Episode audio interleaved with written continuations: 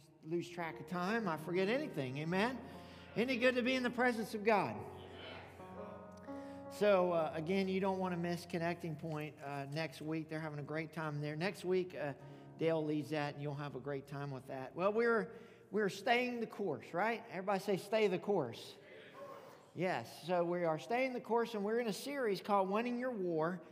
And uh, I have a message today. This is going to be uh, this will be one of the most important messages that I preach ever. Um, I, am trying to throw a lot of weight. I've been doing this a long time. This summer will be 25 years.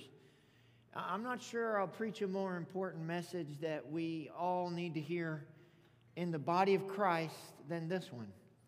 Um, I know in a setting like this, I know most of you have been serving God longer than I've been alive. I know many of you have probably forgot more about the Bible than I've learned. I know in a setting such as this that there are many Christians in here, mostly all Christians, seasoned Christians that live for the Lord. But I'm telling you, um, this, this message today is for the church at large and for us to check ourselves. So um, I, have titled it, it's, it's, it's in the book of Judges, and I want to be uh, mostly in Judges and vacillating back to Joshua.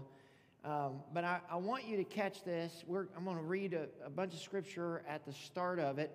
And so, uh, for because of the length of scripture, if you don't want to stand today, that's fine.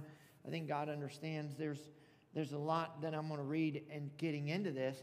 But I've entitled this "Finish the Task." Everybody say, "Finish the task." Um, and I would love for everybody to really tune in here today because the next two weeks you don't want to miss um, because I'm going to I'm going to be talking about transferring what we have as a treasure in Christ to the next generation. And uh, so you're not going to want to miss the next couple of weeks because it's going to be very profound.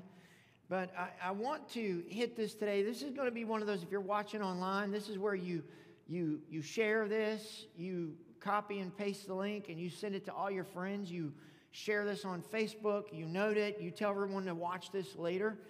For those of you that aren't here and you know someone that's not here, this is one that you want to share with your family and friends to watch. So I'm gonna I'm gonna get right in here. Finish. Everybody say finish the task.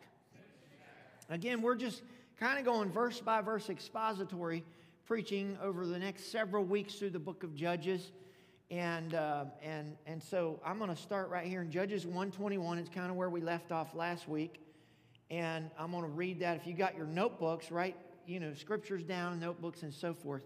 But let me dive right in. Judges 121, the Benjamites, however, did not drive out the Jebusites who were living in Jerusalem. To this day, the Jebusites live there with the Benjamites. So right off the bat, you have a problem with uh, Israel not driving out a group of people. Let's see if we can catch this theme now. Judges chapter 1, verse 27 through 35. But Manasseh did not drive out the people of Bethshan or Taanach or Dor or Ibleam or Megiddo and their surrounding settlements, for the Canaanites were determined to live in that land. So the Canaanites were determined not to leave. Verse 28 When Israel became strong, they pressed the Canaanites into forced labor, but never drove them out completely. Nor did Ephraim drive out the Canaanites living in Gezer, but the Canaanites continued to live there among them. How many have already picking up a theme here? Verse 30 Neither did Zebulun drive out the Canaanites living in Kitron or Nahalal. So these Canaanites lived among them, but Zebulun did subject them to forced labor. Nor did Asher drive out those living in Akko or Sidon or Ahlab or Achzib or Helba or Aphek or Rehob. I'm telling you these names, some of them are hard. The Asherites lived among the Canaanite inhabitants of the land because they did not drive them out. Neither did Naphtali drive out those living in Beth Shemesh or Beth Anath. But the, Naph- the Naphtalites too lived among the Canaanite Israel, uh, inhabitants, excuse me, of the land, and those living in Beth Shemesh and Beth Anath became forced laborers for them. The Amorites confined the Danites to the hill country, not allowing them to come down into the plain. And the Amorites were determined also to hold out in Mount Heres, Ajalon, and Shaalbim, But when the power of the tribes of Joseph increased, they too were pressed into forced labor. Going into the next chapter, Judges 2 1 through 5, and then we'll pray. The angel of the Lord went up from Gilgal to Bochim and said, I brought you up out of Egypt and led you into the land I swore to give to your ancestors. I said, I will never break my covenant with you. And you shall not make a covenant with the people of this land, but you shall break down their altars. Yet you have disobeyed me. Why have you done this? And I have also said, I will not drive them out before you. They will become traps for you, and their gods will become snares to you. The angel of the Lord had spoken these things to all the Israelites, the people wept aloud, and they called the place Bochim. There they sacrifice, offered sacrifices to the Lord. Heavenly Father, I thank you for your presence that is strong here. I feel and sense you so strongly. And I pray now that your presence would just wrap your arms around us, God. I pray you speak to us the word of the living God. God, I pray, Father God, you help us to grab what it is you have for us today. Anoint me to speak this word in, in spirit and truth and power and might, not in word and tongue only. I pray let this seed fall in the good soil of our hearts and grow and bear forth fruit in our lives. Lord God, we just pray that your, our minds be centered on you, focused on your word. Speak to us exactly what you have and let us act upon it today. In the name of Jesus, God, we pray and we thank you for these things. And everybody said, Amen. Amen. Hold your Bibles up in whatever form you have and let's boldly declare, Father, today, this week, by your grace, I'm going to be a doer of your word and not a hearer only, deceiving my own self. Now, Lord, anoint my ears, anoint my heart anoint my spirit, my soul, my mind, and my body to receive the truth of your word. In Christ's name I pray. Amen. Amen. Look to your neighbor and say, Finish the task. Yeah, yeah, yeah, yeah. Matter of fact, high five on uh, somebody else sitting next to you if you're near more than one and just say, Finish the task. In eastern Africa, a troop of about 50 baboons showed up to a nearby village, and at first, the farmers in eastern Africa thought, oh, they're cute, and they enjoyed them. But then they become little terrorists. They began to tear their farm up, eat their corn, create a mess, get into everything. They became a real problem. Well, for the Eastern African people, uh, it was more than just, uh, you know, a nuisance. These baboons were eating their livelihood. So the farmers thought, what are we going to do? So they built cages and they put food in the cages and they thought, well, we're going to trap these baboons. They'll come in to get the food, and when they get them, we'll trap them and we'll kill them all and we'll rid ourselves of these problems. So they set the traps out. They put food. At first, the baboons saw the traps, looked dangerous to them. They're not stupid animals, they wanted nothing to do with it. They let them go. But then, after a few days, one baboon got a little bit brave. He decided that the food smelled good and he wanted some. He was hungry. So he got in there in that cage, and even though he was a little spooked, he started eating, and the food was good. Oh, not just good, it was very good. So before long, he was bringing buddies with him. One baboon after the other started going in these cages, and the farmers just patiently waited. And before long, the entire troop of over 50 baboons were going in those cages. At first, they were spooked when they went in. After a while, paid no attention to it. It became something comforting to them. They liked the food, they enjoyed it. Until one day, they went in and grabbed the food, and the door latched behind them. At first, these baboons were a little bit spooked that the door slammed shut, but they went back to eating. They got comfortable in their cages and didn't realize that they had trapped themselves in bondage and awaited their own deaths. Do you know sin is a lot like baboon traps? Deep down, you know it can harm you. But just like that food in those traps, it appeals to the flesh. It looks so good, it feels so good. I want it until finally, with the Lord working and saying, Leave it alone, let it be, don't mess with it. Just like the baboons, we'll find ourselves in a trap of bondage, finding ourselves buried in things that we don't want to be buried in, addictions and all kinds of other sins. And just like that baboon, we get comfortable because we think, well, my life's going pretty good. You know, God must be okay with it because He didn't struck me with lightning.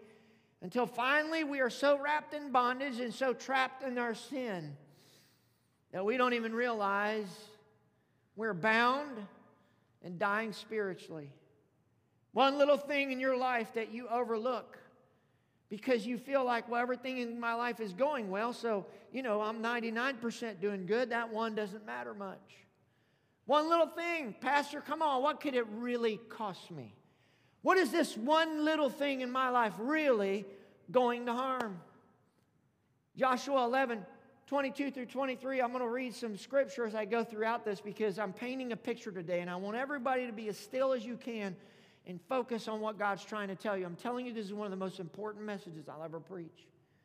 Joshua 11, 21 through 23 says, At that time, Joshua went and destroyed the Anakites from the hill country, giants, from Hebron, Debir, and Anab, and from all the hill country of Judah and from all the hill country of Israel. Joshua totally destroyed them and their towns. No Anakites were left in the Israelite territory. Only in Gaza, everybody say only. In Gaza, Gath, and Ashdod. Did any survive? That's very important. I want you to catch that. It's very important. Look at the very first part of the next verse. It says, So Joshua took the entire land. I've got a question. Did Joshua take the entire land? Just as the Lord had directed Moses, he gave it as an inheritance to Israel according to the tribal divisions. Then the land had rest from war. I'm painting a picture here, I'm, I'm, laying a foundation.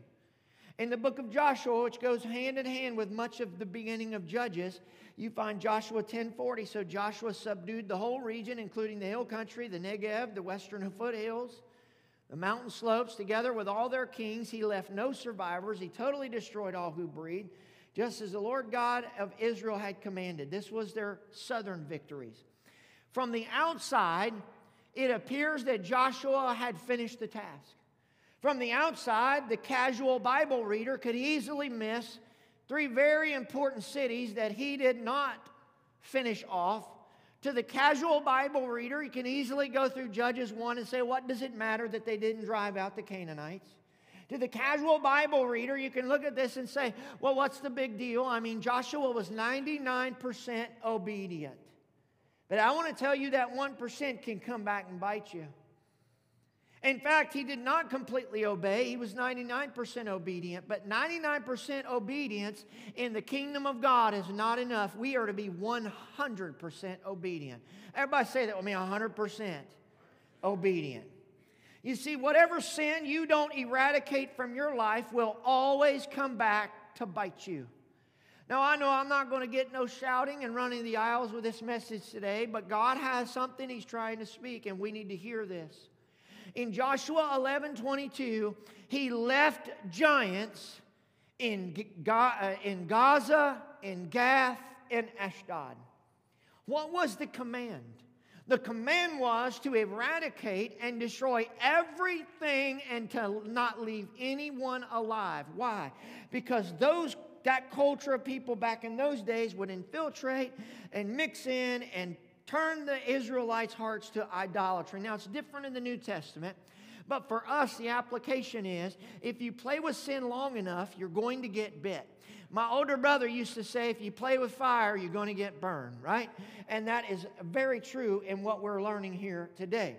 Uh, Joshua did not completely obey. So let me show you what happens when you leave sin in your life instead of getting it out and letting God take it out.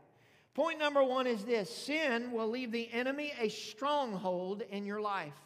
I'm going to tell you what the meaning of these three cities, Gaza, Gath, and Ashdod, is, and they represent three points of what God is trying to teach us today. See, Joshua had conquered everything, but he left giants and he left the inhabitants in Gaza, Gath, and Ashdod.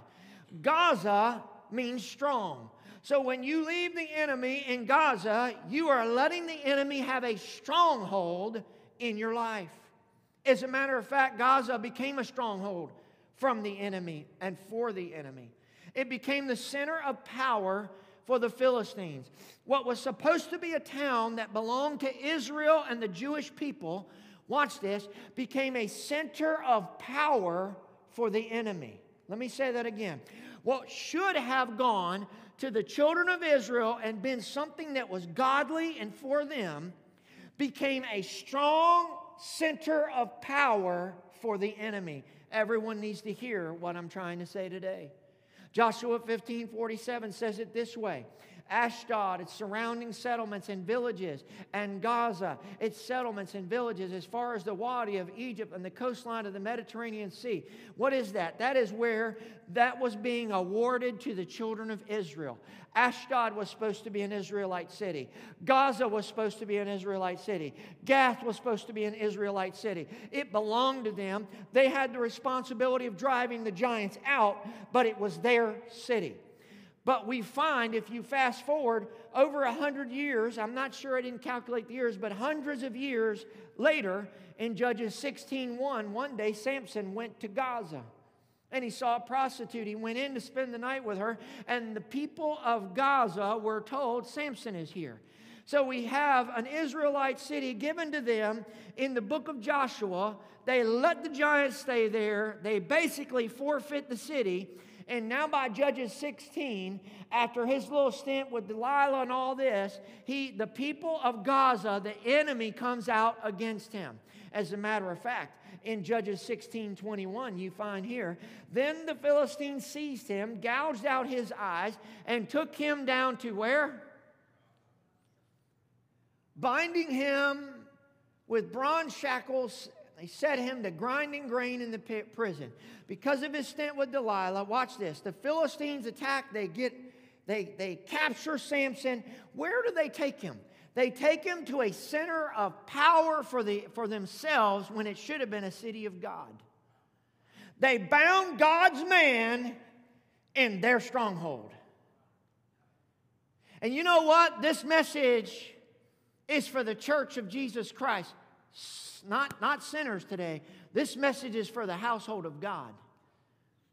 If you're not careful and you play with sin long enough, I don't know who I'm talking to on that camera, but I sense it in my spirit. You play with sin long enough, and you'll be God's man or God's woman bound in the enemy's stronghold. Working for the enemy, grinding grain, slaving for the enemy, and not working out of a freedom for God. Is anybody with me today? They took God's man to their stronghold. There are so many people in the church today that are so bound by some kind of addictions. They come in and they praise God on Sunday, and by Monday, they're bound by that addiction. They're bound by that pornography habit. They can't put the bottle down. They can't get victory over their anger. They cannot seem to get their relationships fixed. And they love God. They really want to live for Him, but they are in bondage. I want to tell you just because you're a Christian does not mean you cannot be in bondage. It does not mean you cannot have problems. It gets worse, folks. In Judges 16 23, the Bible says, Now the rulers of the Philistines assembled to offer a great sacrifice to Dagon, their God, and to celebrate. And if it was going on, you're saying that they captured uh, uh, Samson. So now we find that not only is it the center of power for the enemy, the lords of the Philistine, watch this, the leaders of the enemy are residing here. They are bringing God's man to their place, to their dwelling place, and they are making a mockery of him. They are making something of him him that says, hey, we're the ones in charge. And I want to tell you under the sound of my voice, there are some even in this building right now that you are wanting to serve God on one hand, but then on the other, the enemy is commanding, the enemy is cajoling, the enemy is controlling. And, and you say, man, God, I just need freedom from this. God, if I could just get free from this. But I know I shouldn't do it, but I keep going back to it. I know I shouldn't participate, but I keep going back. That is the Lord Lord of the enemy having control. And I'm hearing the sound of my voice. Hear me and hear me clear. The power and the grace of freedom is in this house. You cannot get freedom any old time you feel like it. You can't even repent any old time you feel like it. You've got to have the power of the Holy Ghost there to combine with your repentance and to give you freedom. Someone say amen. And the phrase that the Lord gave me this morning was the grace for freedom is here today. Somebody say amen. The Israelites allowing giants to stick around in Gaza allowed a strong place to be established by the enemy. Any sin we allow to stick around in our lives can create a stronghold by the enemy in our lives. Just a little peep on that website can create a stronghold of pornography in your life. This won't be popular today, but I'll say it. Just a little sip of alcohol can create a stronghold of alcoholism in your life. Just, just a little gossip can create a stronghold of slander in your life. Just a little negative post on social media can create a stronghold of backbiting in your life and separate close relationships. I'm coming to preach to somebody and tell you that if you play with a snake long enough, you will get bit. If you play with sin long enough, eventually God will take his hands off and say, okay, have at it. And you'll be bound in something you don't want to be bound in. I'm coming to preach to somebody today. This is heavy on my heart. We found in Judges 121 that they didn't drive the Jebusites out. Why is that important? Fast forward hundreds of years, and you'll find in 2 Samuel 5 6 that the Bible says the king, that's David, and his men marched to Jerusalem to attack the Jebusites who lived there. The Jebusites said to David, You will not get in here. Even the blind and lame can ward you off. They thought David cannot get in here. So Jerusalem was an enemy stronghold when back in Judges, God gave Jerusalem to the Israelites. David is having to fight a battle. Watch this, he should never have to fight. The Jebusites should have been killed by Joshua and that generation. There should have been Israelites in Jerusalem, not Jebusites. You see, what one generation doesn't destroy from their lives will be passed on to the next generation. Let me say it again. What one, what, what, what, what one generation does not destroy from their life will get passed on to the next generation, and the next only it will get stronger. It's time we quit passing on patterns and habits of sin down to the next generation and pass on one of holiness and righteousness and living for God. Do we want to hear this kind of message in the church anymore?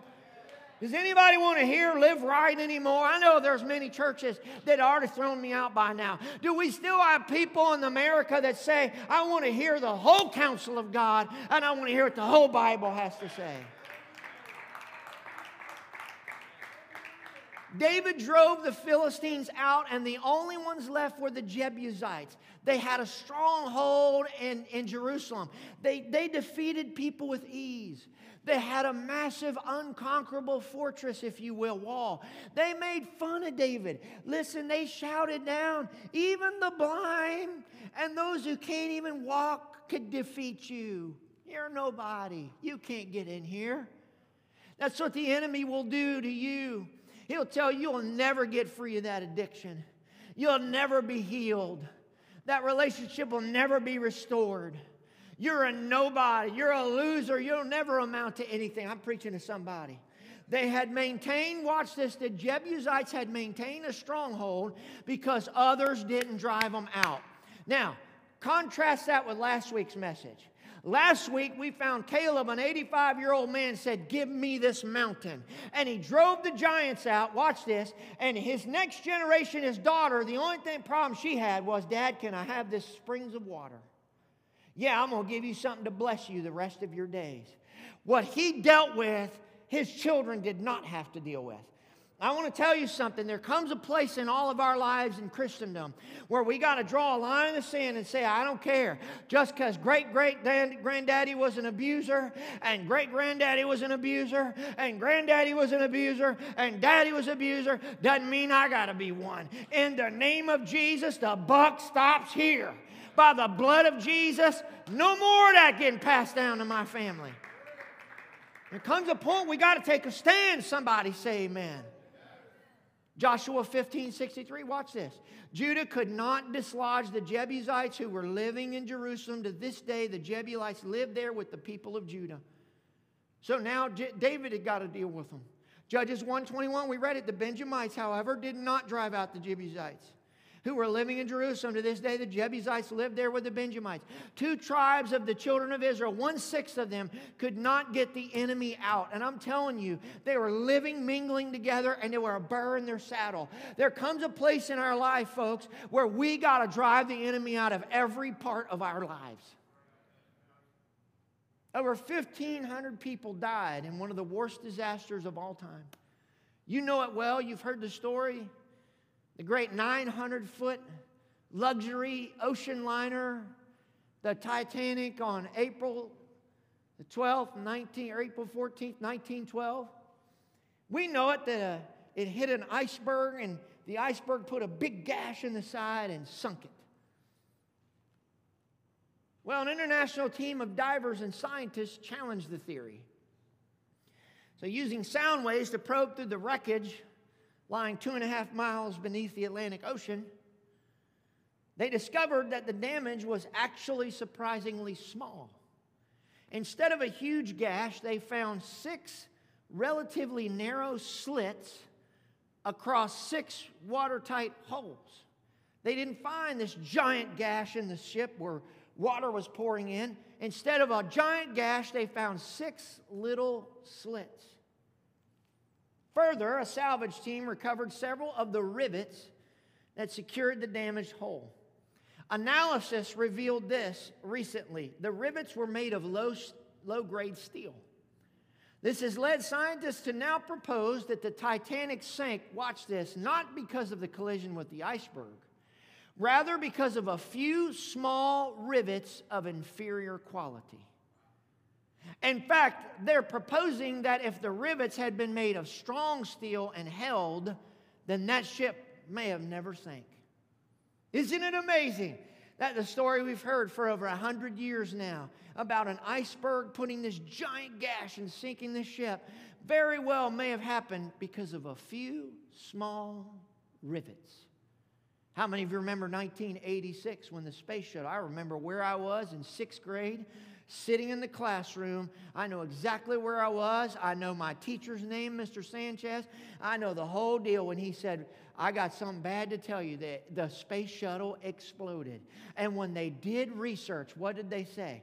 It was one little O ring.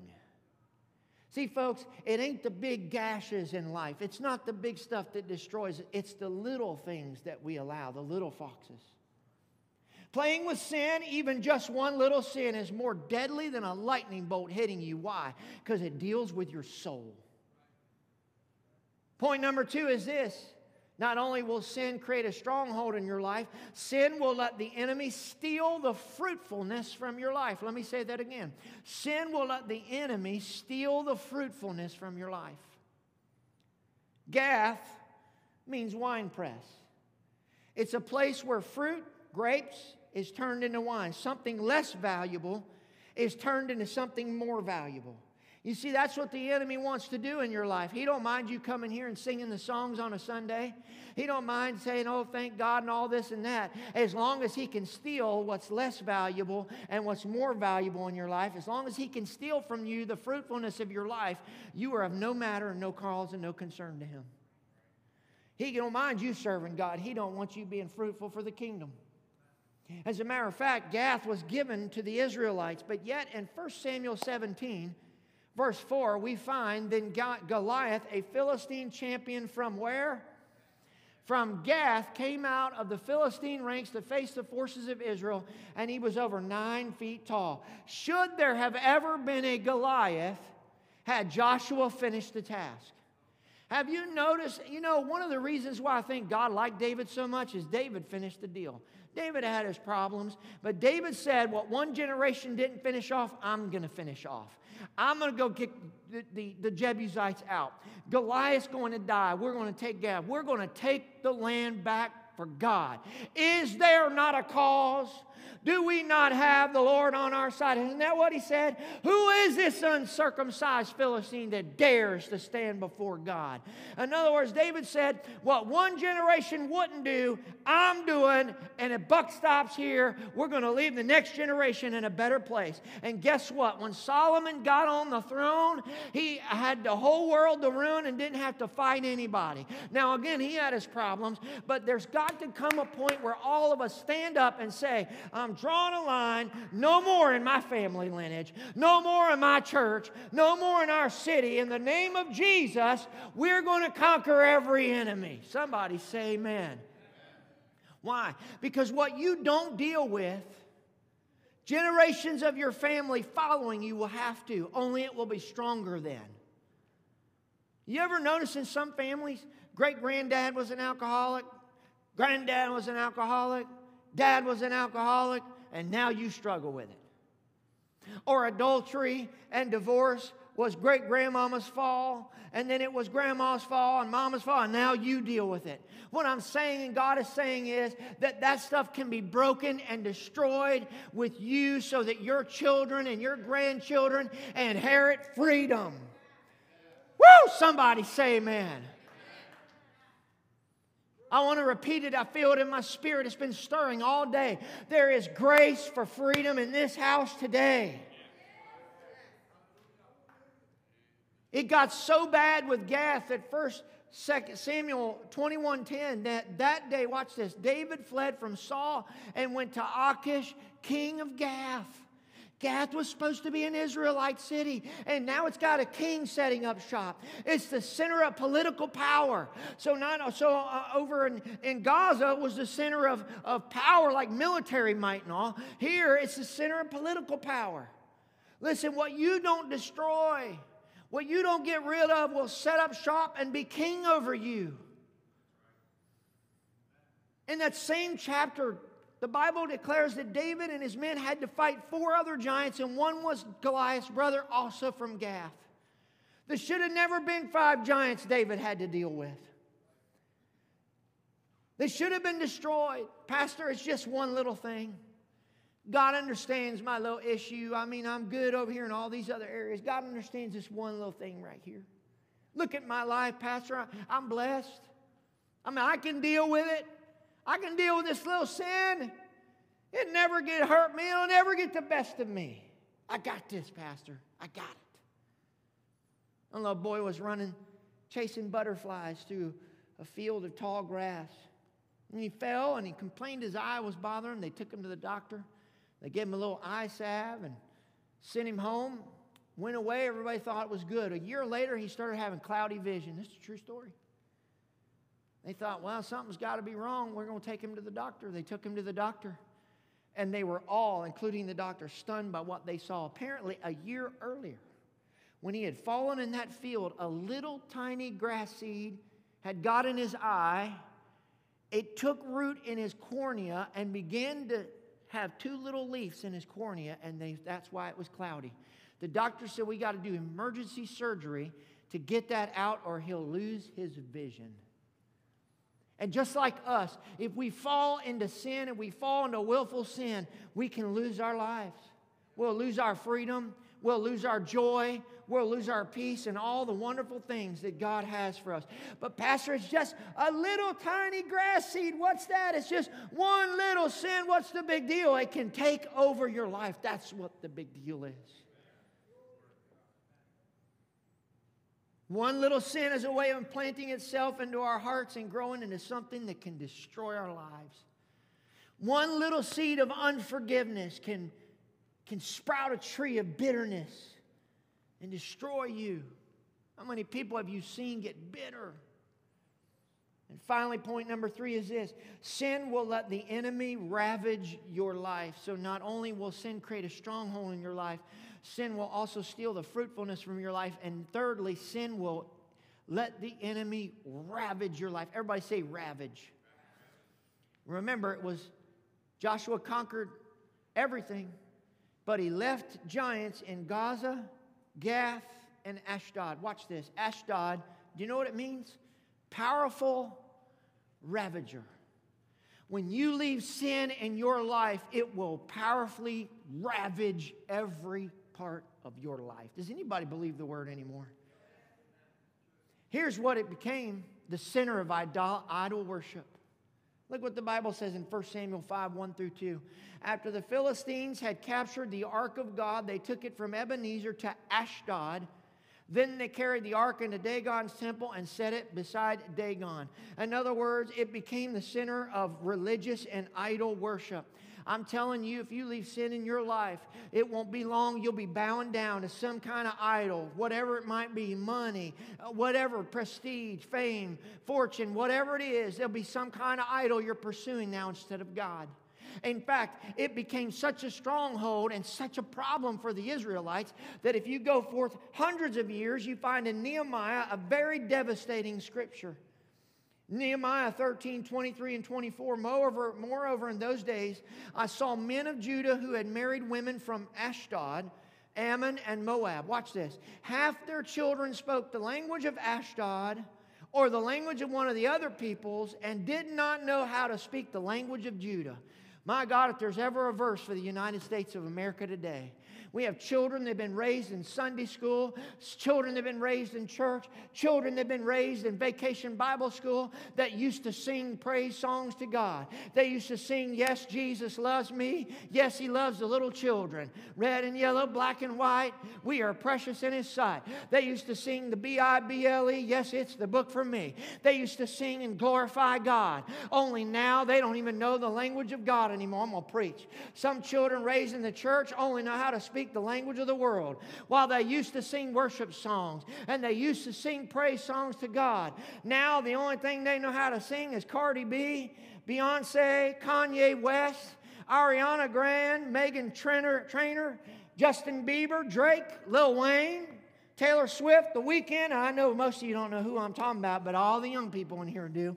Lil Baby, Lil Nas, Katy Perry, Nicki Minaj, Keith Urban, and Luke Bryan. They know the words to sexual songs. They know the words to drug addicted songs. They know the raps lyrics to all the murdering this one and killing that one and demon worship. And they don't longer speak the language of the church. They no longer speak the language of the Bible. They no longer sing the praise songs of God. My Lord, heavenly mercy.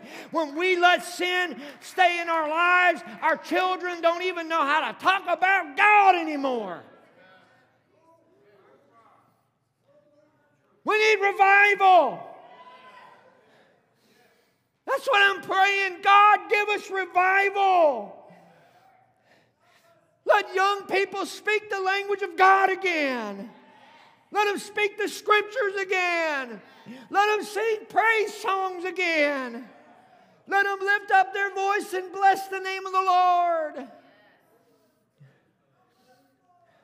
Instead of songs that instead of instead of letting blessing flow from their mouths, now all you hear is them cursing flow from their mouths constantly.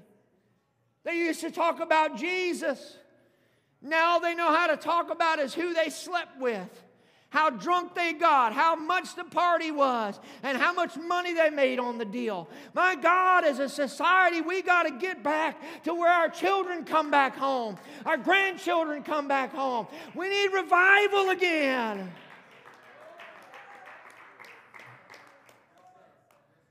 What you don't finish off when you're strong will infiltrate your life and family when you are weak. I'm telling you, you need to pass this message on to everybody you know. It's time we come back to an altar and say, God, we need you to move again. Listen, a 10 second prayer over our families ain't going to do it no more. We got to pray and seek God as a church. We need revival where hundreds come in and the chains and shackles and bondage of sin is broken and destroyed. If you tolerate it when you can destroy it, you will obey it when you're weak. When you, if you tolerate it when you can destroy it, you will obey it when you're weak. Listen, there is grace for freedom here today. I sense it in my spirit. If you don't destroy it when you can, it will become a center of idol worship, an Ashdod that will ravage your life. Joshua and the tribes of Israel in the early part of Judges should have finished the task, but they didn't. So let me close with something that many in the church don't really know what happened. It's right there in the pages of the Bible, but for some reason they don't see it for what it is. 1 Samuel 15, 1 through 3, and I'm almost done. Samuel said to Saul, I am the one the Lord sent to anoint you king over the people of Israel. So listen now to the message from the Lord. This is what the Lord Almighty says I will punish the Amalekites for what they did to Israel when they waylaid them at the came, as they came up from Egypt. Now go, attack the Amalekites, and totally destroy all that belongs to them. Do not spare them, put to death men, women, children, infants, cattle, sheep, camels, and donkeys. Now, to us in the New Testament day, that just sounds harsh. That's tough to hear. But what God was saying was, you got to get that sin and that enemy out. Now, today, our enemy is not people, it's the devil. We're in the New Testament. Jesus has conquered that. Everybody needs to be saved. But God, what He's saying now is get the enemy out, get the sin out. So, 1 Samuel 15, 7 through 9. Watch this. Then Saul attacked the Amalekites. Everybody say Amalekites. All the way from Havilah to Shur, near the eastern border of Egypt. He took Agag, king of the Amalekites, alive. Is he supposed to do that? And all his people he dest- totally destroyed with a sword. But Saul and the army spared Agag and the best of the sheep and cattle, the fat calves and the lambs. Everything that was good, these they were unwilling to destroy completely, but everything that was despised and weak, they totally destroyed. So he has the encounter with Samuel. We probably, if you've been in the church, you know Samuel says, What's the bleating of the sheep in my ears? You have not obeyed God. Well, he says, I've, I've, obeyed God. Look, I only spared Agag and some of the sheep. No, you've despised the word of the Lord. Better to obey than sacrifice. So we know all that. Listen, when God tells you to get rid of something from your life, He will give you the power to do so then. When you don't obey God, then what God designed for you to destroy from your life will come back and destroy you. Let's find out what happened to Saul when he didn't destroy the Amalekites. 1 Samuel 31 1 through 6. Now the Philistines fought against Israel. The Israelites fled before them, and many fell dead on Mount Gilboa. The Philistines, now this is the Philistines, Pastor, not the Amalekites. Let's just keep reading. We're in hot pursuit of Saul and his sons, and they killed his sons Jonathan, Abinadab, and Malchishua. Now let me just stop right there. Caleb's ancestors, because he dealt with the enemy and giants and sin, was blessed. Saul didn't deal with it, his children got killed. Let's go on. The fighting grew fierce around Saul, and when the archers overtook him, they wounded him critically. Saul said to his armor bearer, Draw your sword and run me through, or these uncircumcised fellows will come and run me through and abuse me. But his armor bearer was terrified and would not do it, so Saul took his own sword and fell on it. When the armor bearer saw that Saul was dead, he too fell on his sword and died with him. So Saul and his three sons and his armor bearer and all the men died together the same day. Now stop right there. If most in the church would look at it and say, okay, Saul committed suicide, he died by suicide. Let's go to 2 Samuel chapter 1 and find out how Saul really died. 2 Samuel 1 1 through 10. After the death of Saul, David returned from striking down the Amalekites. So look. Saul wouldn't do everything he was supposed to, but look who again, David is dealing with what another generation didn't deal with.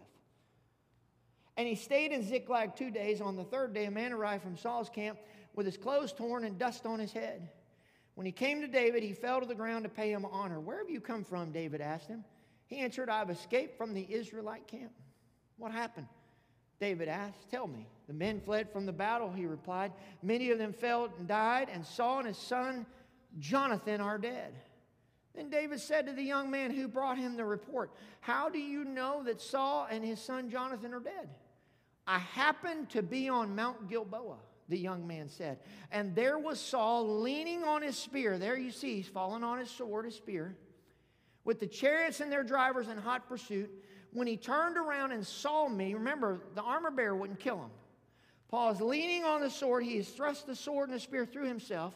He looks around and sees this man, And he says, he calls out to me, verse 7, I said, What can I do? He asked me, Who are you? An Amalekite.